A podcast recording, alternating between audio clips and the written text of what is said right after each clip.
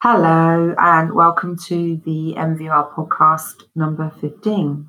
I'm Rachel Elmer. And I'm Peter Jakob. And today we are talking about imagination, not the group. Is there a group?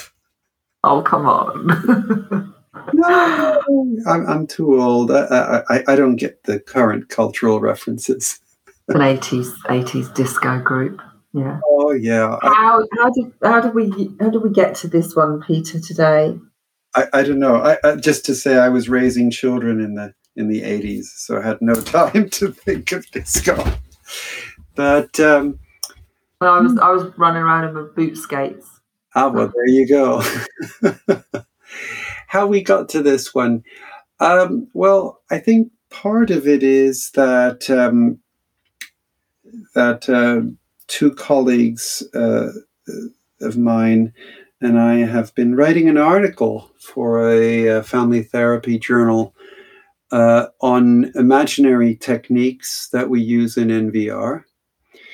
Um, but I think it's more about why we use imaginary techniques in NVR and, and what the the meaning of that is. And it really struck me. You were telling me about a piece of work that you undertook uh, with a mother, helping her de escalate, and you were using your own imagination to guide her through visualizing how she could de escalate in a very particular situation. I found that really helpful, and it, it, it, it was just sort of it seemed another tool in my toolbox of imaginary techniques that I'd gleaned from you. I, I was just wondering, would you be able to sort of uh, give a give a sort of an account of of what you did there with the with that mother? Yeah, yeah. I think it's really important to remember mum had been dealing with some really challenging behaviours for a lengthy period of time, and this particular time decided that she needed rest as a priority. It was part of self care. And so she took her to her room, herself to her room. Um, Dad was was watching over the, the young person, and Mum went to the room and closed the bedroom door. And this is quite early on in the evening. Um, as a priority. She was really, really tired. But what happened was that I think the young person had picked up on this unusual behaviour in his mum and left his bedroom where his dad was, waiting for him to go to bed. Um, left his bedroom and went and sat on the landing outside his mother's door and began to play with some toys. But the, the playing became louder, and the mother was becoming um, frustrated because she could hear him and she really needed to rest and have some headspace and um, yeah you know and i guess that that what happened next was that she she left her bed and went to the landing and asked the kid very you know very nicely very calmly to keep the noise down. And um, so she could sleep quite rightly and went back to bed. And, and i was wondering when she shared that with me that um, I wonder what it would look like. And I imagined myself being her, feeling really tired and having this this repetitive, constant behaviours going on and, and, and needing my rest as a real priority. And what it would look like if I just slowed things down. What might it look like if I now imagined myself as the mother and lying in the bed, hearing my son outside the door playing, and the loud the play got louder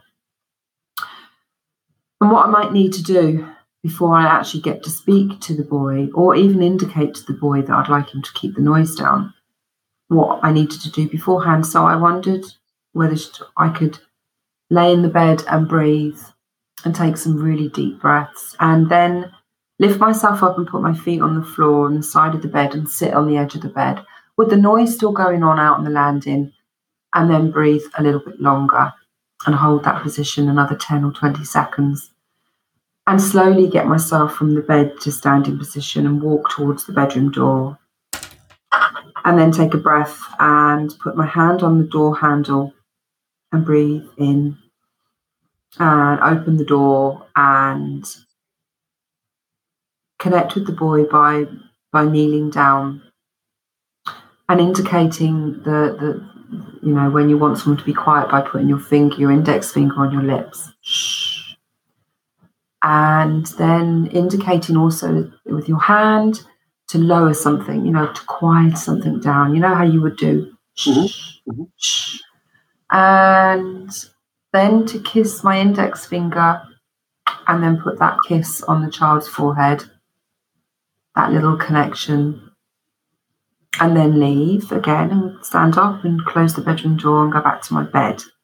So that I was just wondering what it would feel like for the mother to imagine that and to imagine that interaction as opposed to the other interaction that she had, which there was nothing wrong with that, but but it could have and it didn't, but it could have been more escalatory.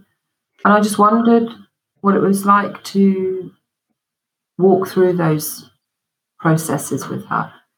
Um, you were you were telling her that as as you were imagining this, you were telling her this is what I'm imagining. Now I'm imagining this, and now I'm imagining that. Mm-hmm. Yeah, and that you know now I'm imagining you get up and sit on the edge of the bed, and now I'm imagining you breathe for 20 seconds, and now I imagine you stand up and you walk towards the door. But before you even put your hand on the doorknob, I'm imagining you breathing again and now you have your hand on the doorknob and you breathe a bit more. And then you open the door and then you get eye contact with your son. And now I imagined you squatting down, indicating shh, and then a hand gesture. And then you kiss your finger. And then I imagine you planting that kiss on his forehead. What, what was her response? I mean, was she able to go along with that in her own imagination? Oh yeah, without doubt. Yeah, yeah. She was very engaged in that, and and found. I think her feedback was that she found that really helpful, and something that she would consider another time. Yeah. Hmm. What did she like about it? Knowing this mother, she's really, really connected to making those deep connections with her son, and that she liked the fact that that felt very connecting Can, can I tell you what I what impressed me about that short sequence? So many different things. First of all, listening to you, I had two films running in my head in parallel. So I had this film running in my head of her sort of swinging her legs out of bed, feeling quite tense, desperately needing to sleep, going to the door quite quickly, and controlling herself because she doesn't want to alienate her son or uh-huh. upset him. And then telling him in a nice way to be quiet, yet feeling tension. And I'm I'm sort of watching that film, I could see the tension in her body and in her movement. Mm. And I could see the boy seeing the tension in her body and her movement. Mm. And then I saw the other film, you know, where you, you, you guided her, my imagination. And in that film, I see you guiding through your imagination her to slow down.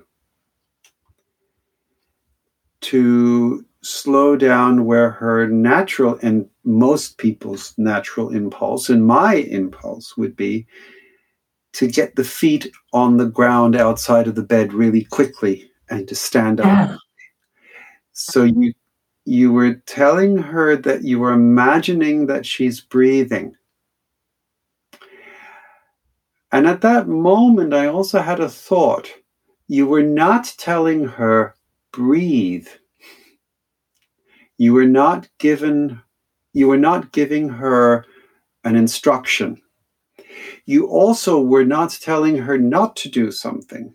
You were not saying, don't get out of bed so quickly. You weren't saying, breathe. You were saying, you were imagining her breathing. So at that moment in that film that she and you could see, and that when you told me that you and I could see, you were constructing an alternate reality of the future. And I was thinking of Peter Lombard's uh, phrase, a, a, a medieval religious philosopher who wrote that hope is a future good made manifest in the here and now by the power of imagination. So, this future that you're envisioning, it's actually on an imaginary level happening now. And either it will connect in this your client's mind or it won't. You know, you're offering her your imagination, that's all. But because you're pretty well attuned to her and you know her quite well, it probably will connect. Hmm. Yeah, she, yeah, totally. And her, she's attuned to me. We, we work really well together. So there's a, a, a, very good chance that it'll connect. And, and and so as I as I follow the film through further, and I see you seeing her kneeling down, getting sort of, um, you know, eye to eye with her son in a really gentle way, rather than standing and speaking to him. Mm. Um, I'm experiencing de escalation writ large. Mm. You know? because there wasn't anything wrong with what she would what she actually did in the first place you know no. wrong yet no. for whatever reason this kid probably needs extra de-escalation he probably needs as much de-escalation as she can muster and it probably means that he will actually be more likely to be quieter. If she can if she can get to that level of de-escalation and i think i mean when you when you nail it down what happens when someone tells somebody to be quiet? There is a a, a tiny rupture in the relationship at that moment mm. i experience that when i'm in the kitchen and i have the radio on too loud and my wife calls down, could I turn that down a bit? For a moment, there's just a tiny, tiny little rupture in the mm. relationship, just a tiny mm. rupture. And what she is doing in your imagination is healing or soothing, healing isn't the right word, soothing that rupture. Mm. So there is is relational repair in that moment because she's giving him two messages. I need you to be quiet. I love you, son.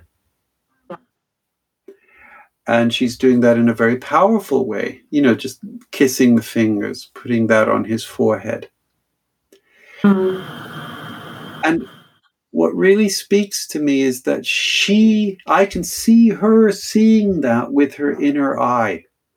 Mm. I see her feeling herself doing that in her body.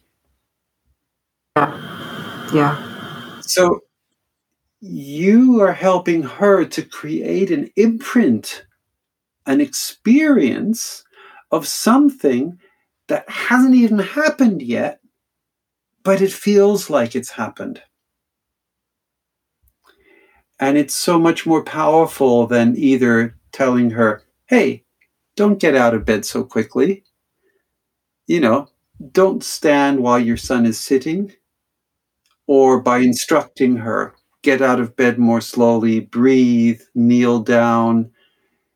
That doesn't that doesn't create the same kind of imprint in one's mind as as what you did So that to me is it really exemplifies the power of an imaginary method. And actually, since you told me that, I've been using that.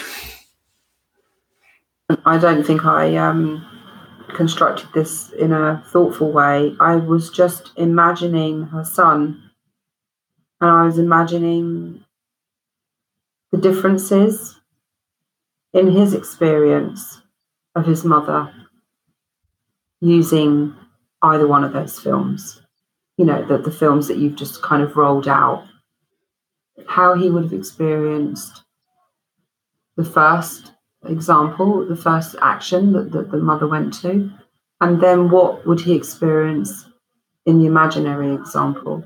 And and more importantly, in the second imaginary example, how the mother is reconnecting with her inner strength. And actually, this mother is and does connect with her strengths, and you know things are improving in her confidence and ability to communicate to her son um, in these different ways. But yeah, you know, I think I didn't really think about what I was doing.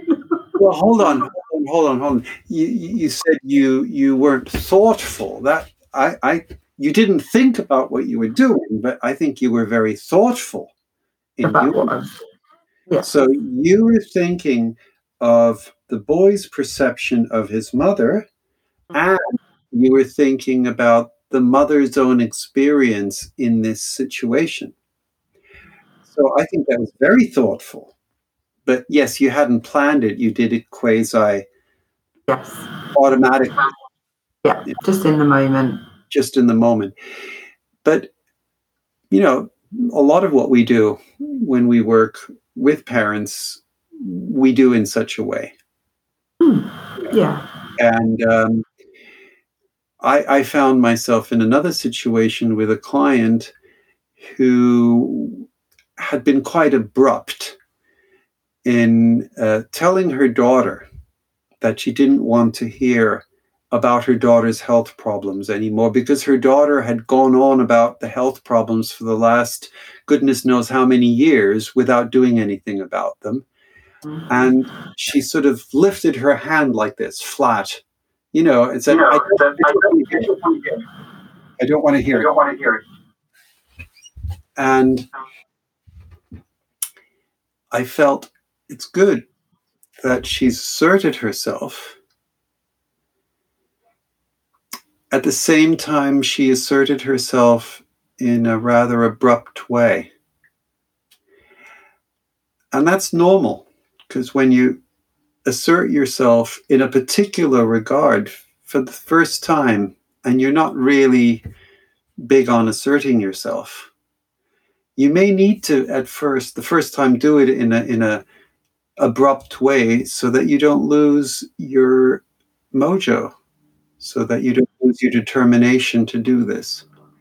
Yet the mother also felt deflated because somehow, and this was just part of the many things she's been doing in the NVR process that she's been doing differently.